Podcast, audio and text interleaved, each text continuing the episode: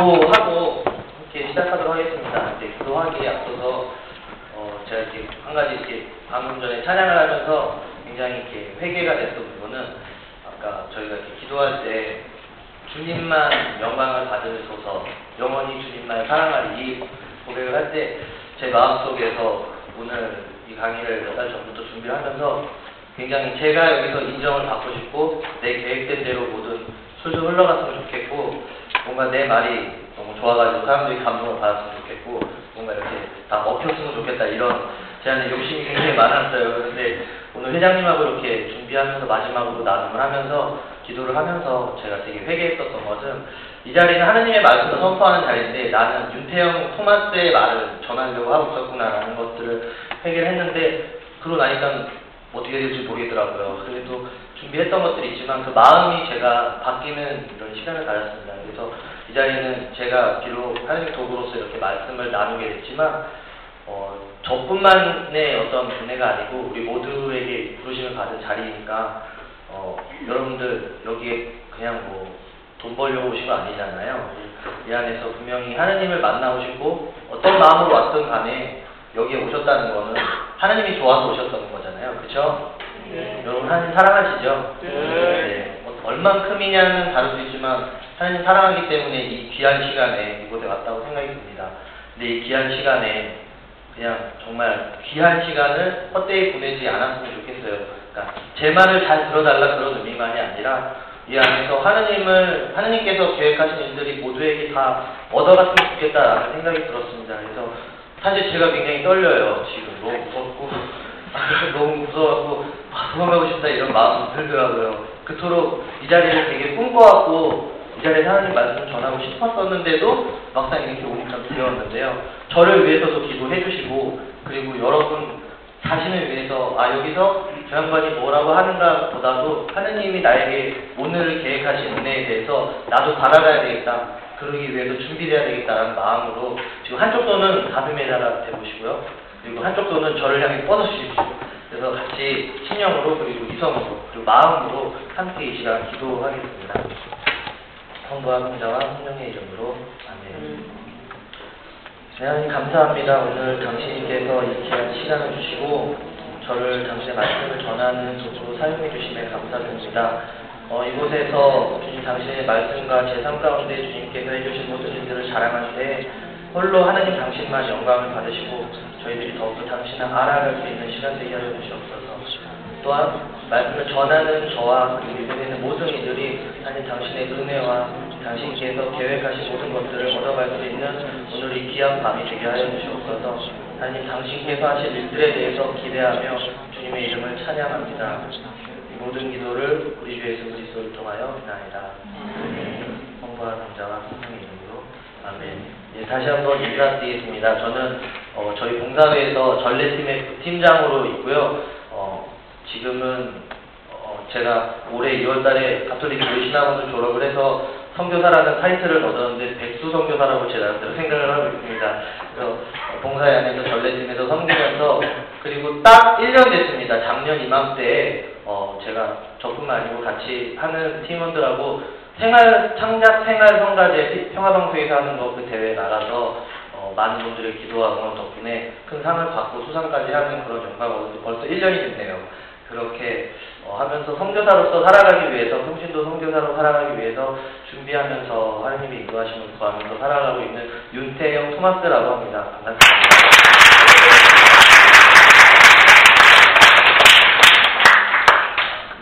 저희 먼저 나누고 싶은 성경 말씀이 있는데요. 어, 성경 가지고 계신 분들은요, 마르코복음 1장 16절의 말씀입니다. 혹시나 성경을 너무 이렇게 가져오지 못하신 분들이 계실까봐 PPT를 준비했는데 화면 보여주시겠어요?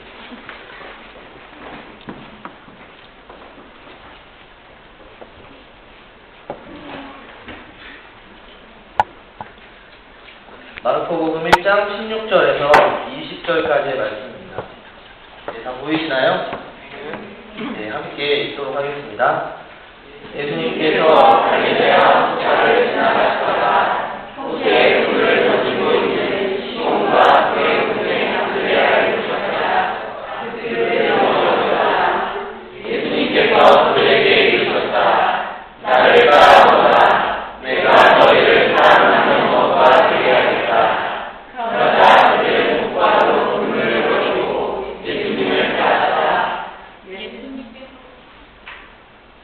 다음이요.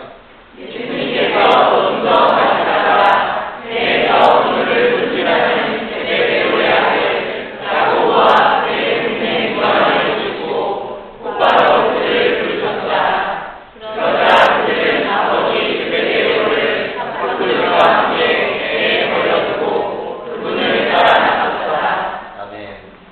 네, 다음 페이지 보여주세요. 네, 제가 준비했던 오늘 말씀의 제목은 그들은 어부였다입니다. 네, 이 말씀 다들 많이 알고 계시, 익히 알고 계시는 말씀이죠? 네, 이 상황이 이루어지는 장소가 어디던가요? 네, 갈릴레아 호수입니다. 여기가 어, 제가 갈릴레아 호수에 대해서 도대체 뭘까 하고 이렇게 영어 성경을 보니까 아 영어로 발음하기가 좀 그런데 sea of 음, 그거더라고요. sea는 바다잖아요. 근데 여기는 호수라고 돼 있더라고요. 그래서 도대체 왜 영어에서는 바다고 한국말에서는 호수일까 뭐 이렇게 생각하면서 찾아봤는데 뭐 별다른 이유는 없더라고요. 근데 다음 페이지 보여주시면 이게 잘 안 보이는데 제가 정말 열심히 지도를 찾아서 구분할 건데요. 갈릴레아 호수가 실제 그 규모가 저만하네요. 저만해요. 그러니까 서울시에 도봉구, 강북구, 노원구 막 이만큼을 차지할 정도로 굉장히 큰 호수더라고요. 갈릴레아 호수가라는 게 그냥 우리가 알고 있는 이 동네에 있는 그런 호수 수준이 아닌 것 같아요. 근데 거기에서 베드로와 안드레아와 그리고 야고보하고 요한이 예수님의 부르심을 받았다는 게 참 생각을 해보면서 어 참 저 사람들 진짜 특별한 거구나. 저렇게 넓은 저 구만 봐도 굉장히 넓잖아요. 근데 저 넓은 데에서 낚시를 하고 있는 사람은 어부들은 몇 분이 아니라 그 지역에 있는 사람들은 주업이 농업이랑 어업 둘밖에 없대요. 근데 대부분이 이렇게 어업을 많이 하고 있는 그 지역에서 그 넷이 예수님을 만났다는 건 정말 특별한 사건인 것 같아요. 저 넓은 곳에서 예수님을 만났다는 거. 제가 이 말씀을 드린 이유는 이 많은 이 젊은이들이 이렇게 거닐고 있는 이 많은 젊은이들 가운데 특별하게 하나님께 부르심 받고 이곳에 왔다는 것은 그것만으로도 우리는 하나님께 정말 감사한 일이 아닌가 생각이 들었고요. 저 또한 야 그 많은 이 세상의 많은 젊은이들 가운데에서 내가 하나님께 도구로 선택받았다는 게 굉장히 큰 축복이구나라는 생각이 들었습니다. 기쁘지 않으세요? 네. 그 예수님이 공생활을 하신 대부분의 그런 지역은 거의 대부분 이 지역에서 다 이루어지고 있고 그리고 열두 사도들 가운데 유다만 제외하고는 다 이 지역 출신에서 다 부르심을 받았습니다. 그만큼 이 갈릴레아 지역이 어, 성경 안에서 굉장히 중요한 위치를 차지하고 있는데요. 예수님께서 어, 처음 공생활을 시작할 때 이 지역에서 제자들을 먼저 부르셨다는 게 참 감동을 받았습니다. 제가 이 말씀을 묵상하면서 갈릴레아, 갈릴레아 이렇게 생각을 하면서 내가 부르심을 받았던 것은 어느 지역이었더라라는 생각이 많은 생각을 해봤는데 저는 이 루아 공동체에서 하나님의 부르심을 받았고 이 루아 공동체 안에서 섬기면서 하나님의 비전을 얻었고 그리고 그 안에서 인도하심을 청하면서 함께 비전을 꿈꾸는 또 동역자들을 또 만났고 또 이 안에서 많은 사람들의 기도와 그 지지와 응원을 받으면서 계속 계속 제가 하나님의 인도하심을 따라서 앞으로 나아가고 있는 것 같아요. 네, 결과는 제가 죽을 때 말할 수 있겠지만 그렇게 제가 비전을 찾아가는 과정 가운데에서 어, 이 말씀하고 제가 체험했던 것하고 많은 부분들을 나누고 싶다라는 생각이 들었어요. 그래서 어떻게 보면 여기 계신 분들 중에서 이미 다 알고 있고 또 이미 그 부르심 머리로는 아는데 뭐 사는 게 어려운 거잖아요. 뭐 이렇게 해서 다 알고 있고 식상할 수도 있는 내용이지만 기도하면서 제가 나누고 싶었던 거는 계속 이 말씀을 나누고 싶다는 생각이 너무 많이 들었거든요. 음, 오늘 이 말씀을 보면 예수님께서 호숫가를 지나가시다가 일을 하고 있는 제자들을 만났습니다.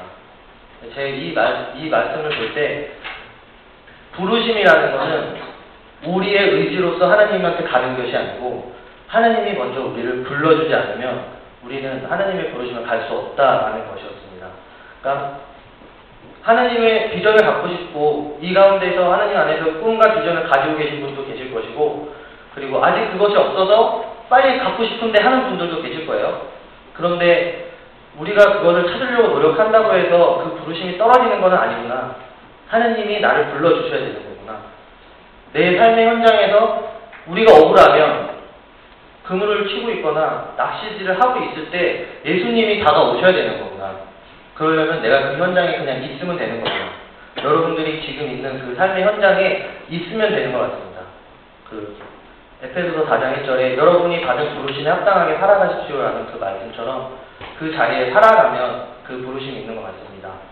왜 제가 이 말씀을 드릴 수 있냐면 저도 처음에 제가 군대를 2005년도에 제대하고 어, 어떻게 어떻게 해갖고 이곳 찬양의 광장을 알게 돼서 나왔는데요. 그러면서 겨자씨를 하고 봉사자가 됐는데 그 가운데 제가 어떤 꿈이 있었거나 제가 처음부터 성교사가 돼야겠다라는 꿈이 있었거나 아니면 팀을 만들어 갖고 창작 회, 회, 아. 창작 생활 성가대에 나가야 되겠다라는 그런 계획이 있었거나도 아니었는데 제가 이렇게 됐던 것은 그냥 여기에 있었습니다. 그냥 여기에 있기만 했던 거였거든요. 그냥 겨자씨를 할 때는 겨자씨만 했고 봉사자가 됐을 때는 그냥 봉사를 했고 여기 와서 선배 봉사자들이 뭐 하라 그러면 그냥 그걸 했고 그러다 보니 뭐 너 부팀장 하지 않을래? 그래도 했고 그러다 보니까 제가 여기까지 왔더라고요. 그 예전에 저희가 성당 기도의 집이라는 곳을 센터로 사용했는데 제가 거기서 이렇게 형님하고 동생하고 같이 1년 동안 생활을 했어요. 근데 거기 갔던 것도 참 저는 말을 잘 듣는 것 같아요. 저는 그때 비전이 없어서 아 나는 비전이 없는 것 같아요. 막 항상 힘들어하고 있었거든요. 근데 그 당시 회장님이셨던 박영수 안드레아 회장님이 저한테 야 자기가 결혼해서 이제 그 집을 나가니까 누가 들어와 있어야 되니까 야 너 여기 들어와 살아 그럼 비전 주시겠지 그 말 한마디에 아 그래요? 네 그리고 그냥 들어간 거거든요 아무런 꿈도 없이 그냥 들어가라 그래서 근데 그 안에 제가 1년을 생활하면서 정말 많은 것들을 경험하고 제가 비전을 발견하게 됐어요. 내가 정말 선교사로서 하나님의 사랑을 전하고 하나님의 말씀을 전하고 싶다. 내가 그런 사람도 아니지만 전하고 싶다. 그런 꿈을 제가 그 안에서 발견하게 됐어요. 계획한 것도 아니잖아요, 제가. 제가 그게 되겠다고 생각한 것도 아닌데, 그냥 어쩌다 보니까 그렇게 돼가지고, 뭐, 방법이 없는 것 같아요. 하나님 안에서의 그 비전이라는 건. FM이 없는 것 같아요. 그 자리에서 자연스럽게 그냥 충실히 있을 때, 있으라는 곳에 가서 그냥 있을 때, 그것이 이루어지는 것 같습니다. 어, 이곳이 홍대잖아요. 근데 저한테는 오늘 제가 이곳에서 말씀을 전하기로 된 거는 벌써 올 초에 제가 5월달에서 5월달에 산해광장 강의를 받게 됐는데 여기서 오늘 제가 말씀을 전할 거라는 생각은 못했어요. 왜냐하면 이곳에 옮긴 게 지난주가 처음인데 그게 또 처음부터 여기로 옮기겠다, 5월달부터 옮기겠다라고 정해졌던 것도 아니었거든요. 그래서 그게 6월달이 됐을 수도 있고 7월달이 됐을 수도 있고 안 옮겼을 수도 있는데 제가 이곳에서 말씀을 전하게 되는 거에 대해서는 저는 제 인생의 역사를 볼 때 굉장히 의미가 있는 오늘 진짜 의미 있는 날입니다. 왜 그러냐면 제가 또 오늘 그들은 어부였다 이 말씀을 선택한 이유도 제가 나누고 싶은 정말 핵심 포인트가 이 말씀에 있기 때문입니다. 어, 잠깐만 넘겨주시겠어요? 아, 이거는 이제 부르심을 받는 그런 성화이고요. 네, 이게 좀 잘 안 보이는데 저 밑에 있는 게 사람이에요. 그물로 사람이 먹고 있는 낚시는 사람 낚는 어부를 검색했더니 저 사진이 나오길래 재밌어갖고 그냥 한번 가지고 와봤어요. 진짜 사람을 낚더라고요. 알아보시죠. 네. 다음으로 넘겨주세요. 네. 네, 이 사진이, 아, 이게 좀 잘 안 보이는군요. 왼쪽이 저예요. 이게 왼쪽이 저고요. 오른쪽은 이렇게 뭐 좀 민망해가지고 가렸습니다. 계속 넘겨주세요. 네. 이쪽이 있는데, 네. 제가 이 사진을 왜 보여드리냐면요. 아주 오래된 사진이에요. 이게 10년 전 사진이거든요. 10년 전 사진인데, 이걸 왜 보여주냐면, 이, 여기가 어디 같아 보이시나요? 어디 같아 보이세요, 여기? 그걸로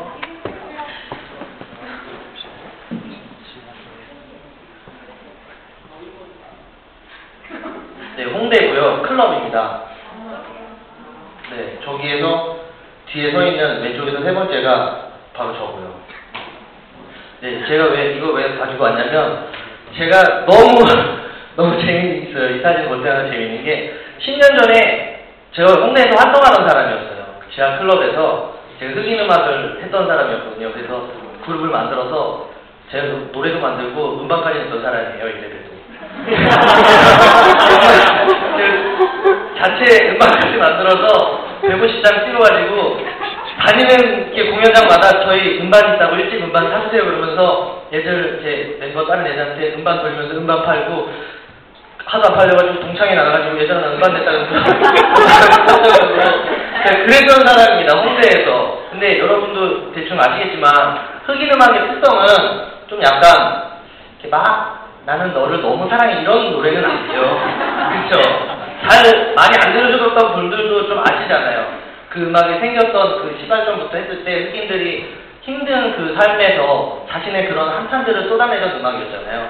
그랬던 것처럼 제가 그 나이에 뭘 그렇게 세상에 불만이 많았는지 쌍시옷 들어가는 노래를 계속 부르면서 지하에서 에앙 이렇게 막 울더라고 세상을 한탄하는 그런 노래를 불렀던 저였습니다. 그런데 그런데 아, 참 10년 전에 제가 네, 저렇게 막 마이크를 막 쥐고 네, 여기 끝인가요? 저렇게 멤버들이랑 같이 랩을 하고 그랬었습니다. 이제, 이제, 이제 끝났습니다. PPT 꺼주셔도 될 것 같아요. 근데 제가 그랬는데 그랬던 제가 지금은 하나님을 찬양하는 사람이 돼서 하나님을 노래하고 그런 사람이 됐다는 게 제가 봐도 너무 신기한 것 같아요. 참 어떻게 저는 그래서 저 친구들은 저를 보지 않아요 지금. 되게 이상하다고 저 친구를 잃었습니다. 하지만 하나님을 얻었으니까. 근데 정말 너무 극적으로 변하니까 친구들이 저 되게 너무 이상한 애 취급을 하고 오히려 하나님을 못 믿겠대요. 자기도 너같이 될까봐 나는. 이 정도로 부작용을 일으키는 제 모습인데요. 어, 참 그래도 외롭, 외롭습니다. 친구가 없어가지고 외로운데. 제 삶을 볼 때, 어, 저희가 아까 말씀드렸다시피 작년 5월 9일날 그 평화방송에서 하는 창작 생활 성가제 10회인가요? 10회를 저희가 했어요. 그래서 그 함께 팀을 이뤘던 동역자들도 이 봉사회에서 또 만났습니다. 하느님께서 그렇게 만나게 해주셔서 지금은 함께 성교사의 꿈을 가지고 같이 교리신학원도 다녔고 또 다니고 있고 그렇게 나아가고 있는데요. 제가 여기 혹시 그때 그날 그 행사를 직접 혹은 영상으로 보신 분 계세요? 어, 우리 많으시네요. 네, 그 저, 저의 모습을 기억하시나요?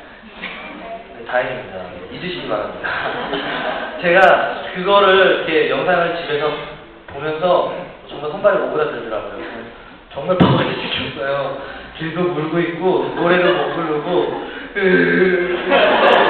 너무 울어, 울어서 우리 엄마가 너무 불쌍하더래요, 제가. 네, 응원하러 오신 우리 어머님이. 제가 그렇게까지 울었는데, 왜 그렇게 울 수밖에 없었냐면, 그때 라디오 방송에서도 한번 이걸 나눴었는데, 제가 울 수밖에 없었던 건, 제가 아까 이 사진에 보신 것처럼 이 홍대에서 세상을 욕하면서 세상을 미워하고 저주하고 사람을 또 힙합은 사람도 잘 씹어요. diss라고 해가지고 저희 멤버를 씹는 노래가 음반에 있었어요. hidden track 제가 원래 넣었어요.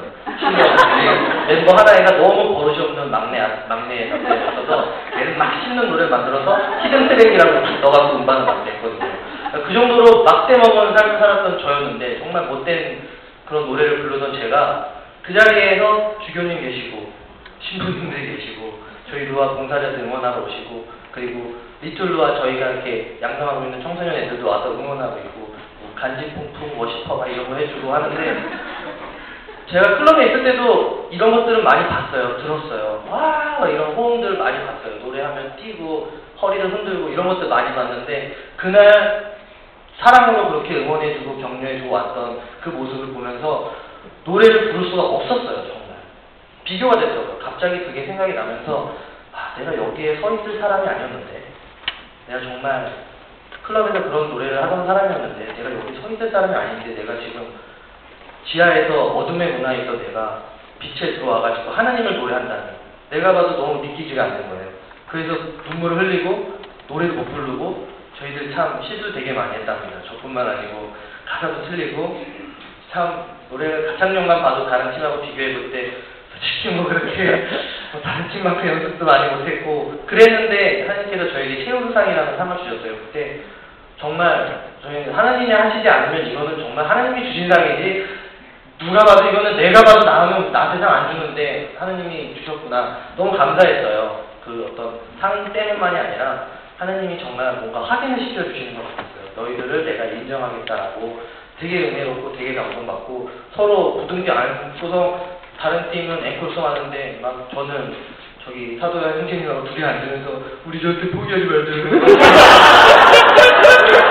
왜냐면 그 친구하고 저하고 좀 비슷한 성향이 있어서 힘들면 아나 다 때려칠 거야 막 이런 마음 들어서 서로 막 그런 얘기도 했는데 그날은 너무 은혜롭고 둘이 막 우는데 보니까 영상에도 찍혔더라고요 울고 있는 게 우리 엄마는 너는 왜 둘이 안고 그러냐고 그런 말씀도 하고 그랬었거든요 근데 그날 제가 너무 은혜로웠어요 근데 이게 이 말씀이랑 무슨 상관이냐라고 생각할 수 있는데 보시면 여기에 나오는 제자들은 어부였습니다.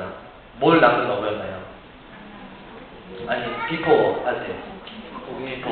우리 발음이 아닙니까? 네. 뭘 낚는 어부였죠? 네, 고기를 낚는 어부였습니다. 근데 예수님께서 오셔서 뭐라고 그랬죠? 그들은 똑같이 어부가 되는 겁니다. 그런데 고기를 잡았던 사람이 사람을 잡는 어부가 되는 겁니다. 제가 그랬습니다. 노래하는 사람이었어요, 저는. 세상을 비난하는 노래를 하던 사람이었습니다. 그런데 예수님이 저를 불러서 어떻게 되셨나요? 하나님을 노래하는 사람으로 쓰셨습니다.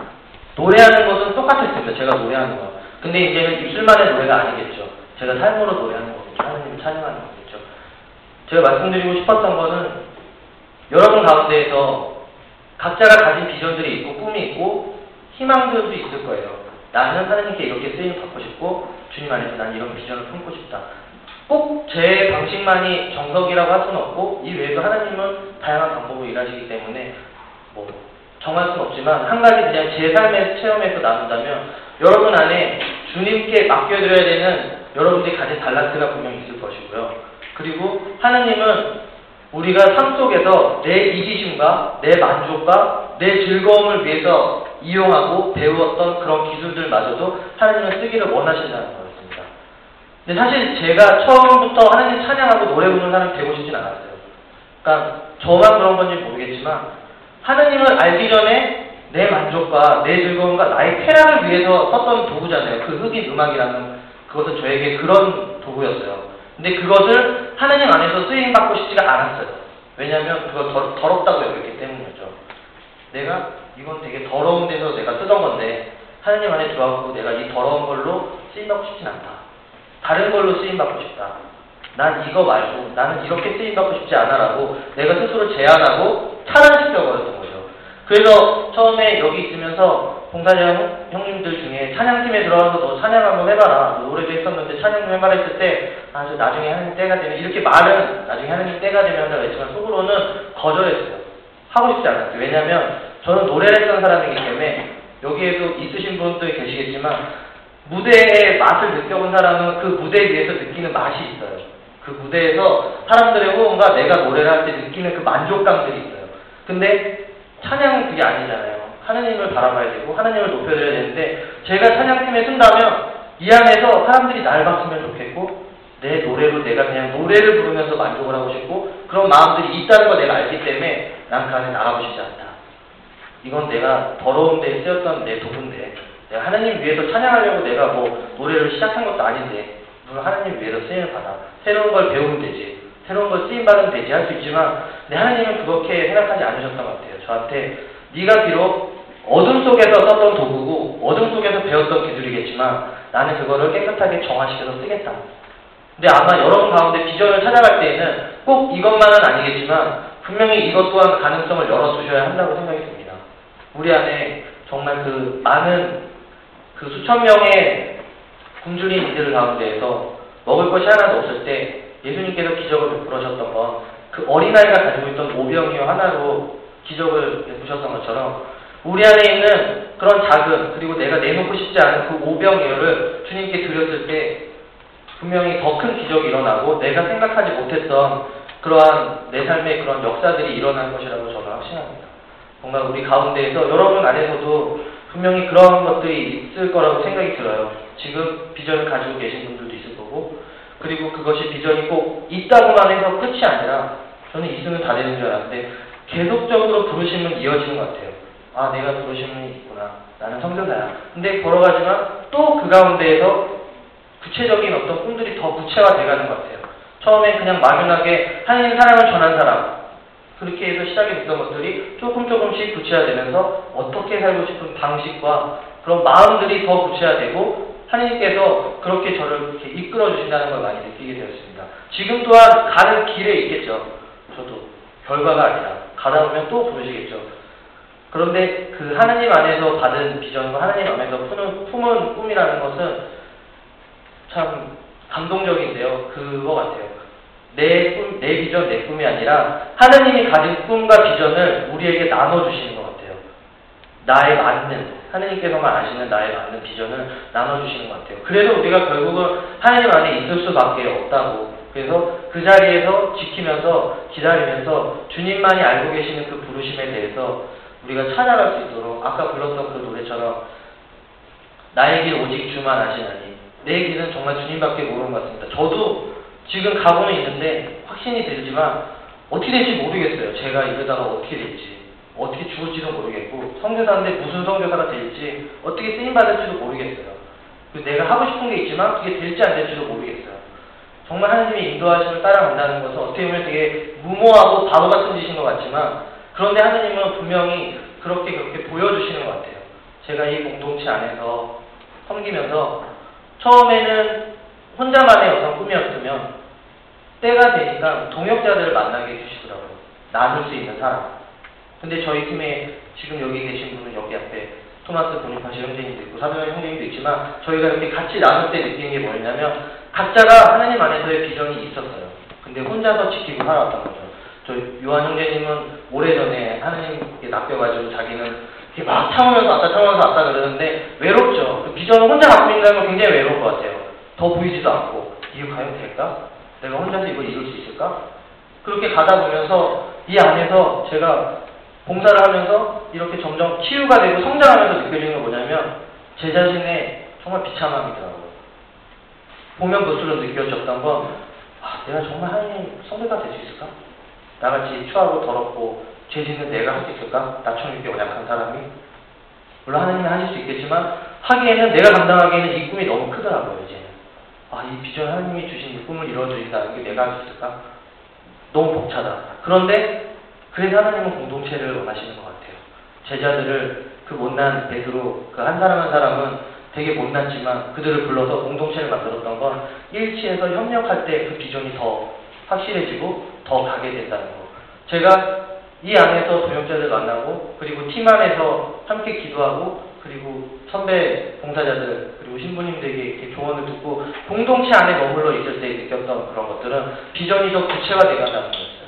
내가 이 자리에서 그냥 뭔가 하지 않아도 비전을 찾기 위해서 뭔가를 애쓰는 게 아니라 그 자리에 그냥 내 부르심, 지금 부르심에 충실히 때 점점 하나님은 일치시켜 주시면서 그렇게 이끌어 주신다는 걸 많이 느꼈습니다.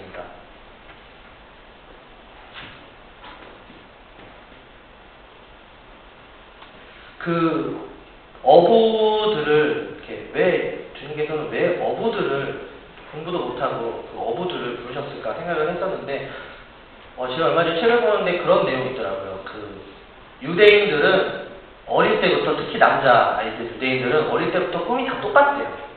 율법학자나 그 사제 그쪽 그게 되는 것들이 다 꿈이라고 그러더라고요. 다 그런 뛰어난 그, 그 스승 있잖아요. 스승. 어, 랍비. 랍비가 되는 것이 다 꿈이었대요. 그런데 커가면서 느낀 거겠죠. 내 머리로는 랍비가 될 수 없구나. 내 머리로는 안 되구나. 아, 우리 엄마 아빠는 내가 랍비가 될 수 있도록 돈을 내주거나 지지해줄 수 있는 사람이 아니구나. 아, 나는 안 되는구나. 그렇게 하면서 각자가 찾아가는 길들이 다 그런 것 같아요. 어부, 아니면 목공주 뭐 이런 것들을 했다 그러더라고요. 그러면 분명히 그들 가운데서는 어렸을 때 보면 잘 안 비니까 실패자라는 생각이 있었을 거 아니에요. 그러면 예수님이 정말 사역을 하시려면 진짜 사역을 하시려면 잘 하시려면 누구를 뽑아야 되겠어요? 랍비들을 뽑아갖고 치유시키면 되잖아요, 사실. 저 그런 생각 되게 많이 했거든요. 아니, 물론 랍비들, 그 율법학자들 되게 나쁘고 못난 부분이 있지만 그건 어차피 다 마찬가지잖아요. 그러면 똑똑한 애들 불러가지고 예수님이 치유시켜주고 고쳐주면 걔네들 쓰면은 일이 더잘 될 텐데 왜, 왜 어부들을 이렇게 주류로 이루어가지고 특히 베드로 어부들의 어부 걔를 왜 괴롭을 만들지? 그분을 왜 교회를 단독으로 세우셨을까 예수님은 근데 제가 아, 참 되게 감동받았던 게 어부들에게는 세 가, 여러 가지 특징이 있지만 그 가운데 세 가지 특징이 있다고 그러더라고요. 하나는 바다에서 물가에서 일을 하기 때문에 그것이 생업이기 때문에 항상 죽음에 대해서 마음을 담아두고 산대요. 언제 죽을지 모른다. 죽음을 항상 묵상한다는 건 굉장히 신앙과 관련이 돼 있죠. 영원한 삶과 예수님이 선포하는 그 복음 하느님 나라하고 굉장히 연관이 돼 있는 거예요. 죽음과 연관이 돼 있다는 거. 그리고 또 하나는 어부들은 뭐 지금은 이제 기계들이 많이 발달했으니까 뭐 한 분이서 이렇게 배만 몰고 가면 뭐 알아서 이게, 이게 막 되잖아요. 근데 그 당시에는 그물밖에 없었고 어부들은 혼자서는 결코 낚시를 할 수가 없대요. 협동심이 없으면 결코 고기를 잡을 수가 없었다 그러더라고요. 그래서 어부들의 특징 중에 하나는 함께 하는 거에 협동심이 이미 그들은 삶 속에서 훈련이 되어 있었던 거예요. 더 이상 가르칠 것도 없이. 그리고 또 한 가지는 어부들은 자연에 순응할 줄 알았던 거예요. 폭풍이 치고 비바람이 불고 파도가 치면 어쩔 수 없잖아요. 자기가 아무리 잘난 어부고 뭐 나가서 더- 그물만 던졌다 하면 그냥 막 몇천 마리 잡는 그런 어부였다 치더라도 파도가 치고 뭐 이러도 어떻게 배가 뒤집어지면 죽는 건데 못 나가는 거예요. 그것을 하느님은 예수님은 아셨던 거죠. 그 어부들의 특징을 보셨던 거예요. 한 사람 한 사람을 보면 여러분도 이미 잘 아시잖아요. 그 제자들 한 사람들이 얼마나 연약한지 예수님이 죽을 때 다 도망갔고 그만큼 연약하다는 거 아시는데 예수님은 아셨던 거예요. 얘네들은 협동심이 있는 애들이다. 내가 좀만 키우면 얘네들은 함께 일할 수 있겠구나. 왜냐하면 하나님 나라는 나라잖아요. 하나님의 방이라고 안 하잖아요. 독방. 하나님의 나라. 나라라는 건 예수님이 지도자지만 함께 공동체라는 말이에요. 하나님의 나라라는 건 내가 혼자 갈 수 있는 곳이 아니라 공동체라는 거죠. 나라니까. 나라에 내가 혼자 내가 대통령 뭐 다 해봤어도 나라가 아니에요.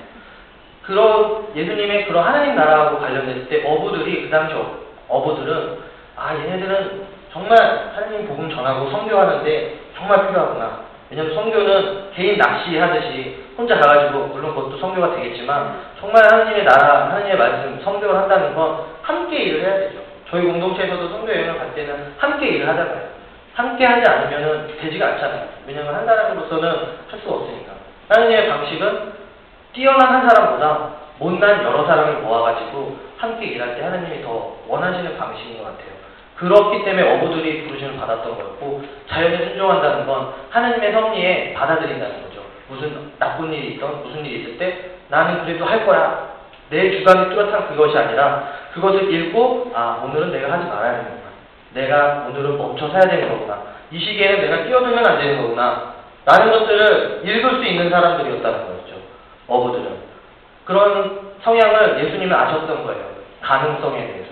얘가 비록 지금 당장 써먹기에는 사람을 낚이는 지 자신도 못 챙길 것 같은 놈이지만 얘는 사람을 낚는 어부가 될 수 있는 가능성이 있다. 저도 그렇게 생각해요. 지금 선교사들에서 부르신 바라지만 제가 선교사로 얘기하기에는 너무나도 부끄럽고 말을 할 수 없을 만큼 제 자신이 너무나도 나약해 있습니다. 여러분들도 한 사람 한 사람이 자신을 성찰해 볼 때 너무 부끄럽잖아요. 하는 앞에 내가 과연 내가 과연 봉사자 하시는 분들은 내가 과연 봉사자로서 내가 하나님 앞에 떳떳할 수 있을까? 정말 예수님 지금 오신다 그러면 그 성경 코린토서처럼 오십시오 주님 마라나타 하실 수 있는 분이 여기 얼마나 될까라는 생각이 들어요. 어 주님 지금 오시면 안 돼요.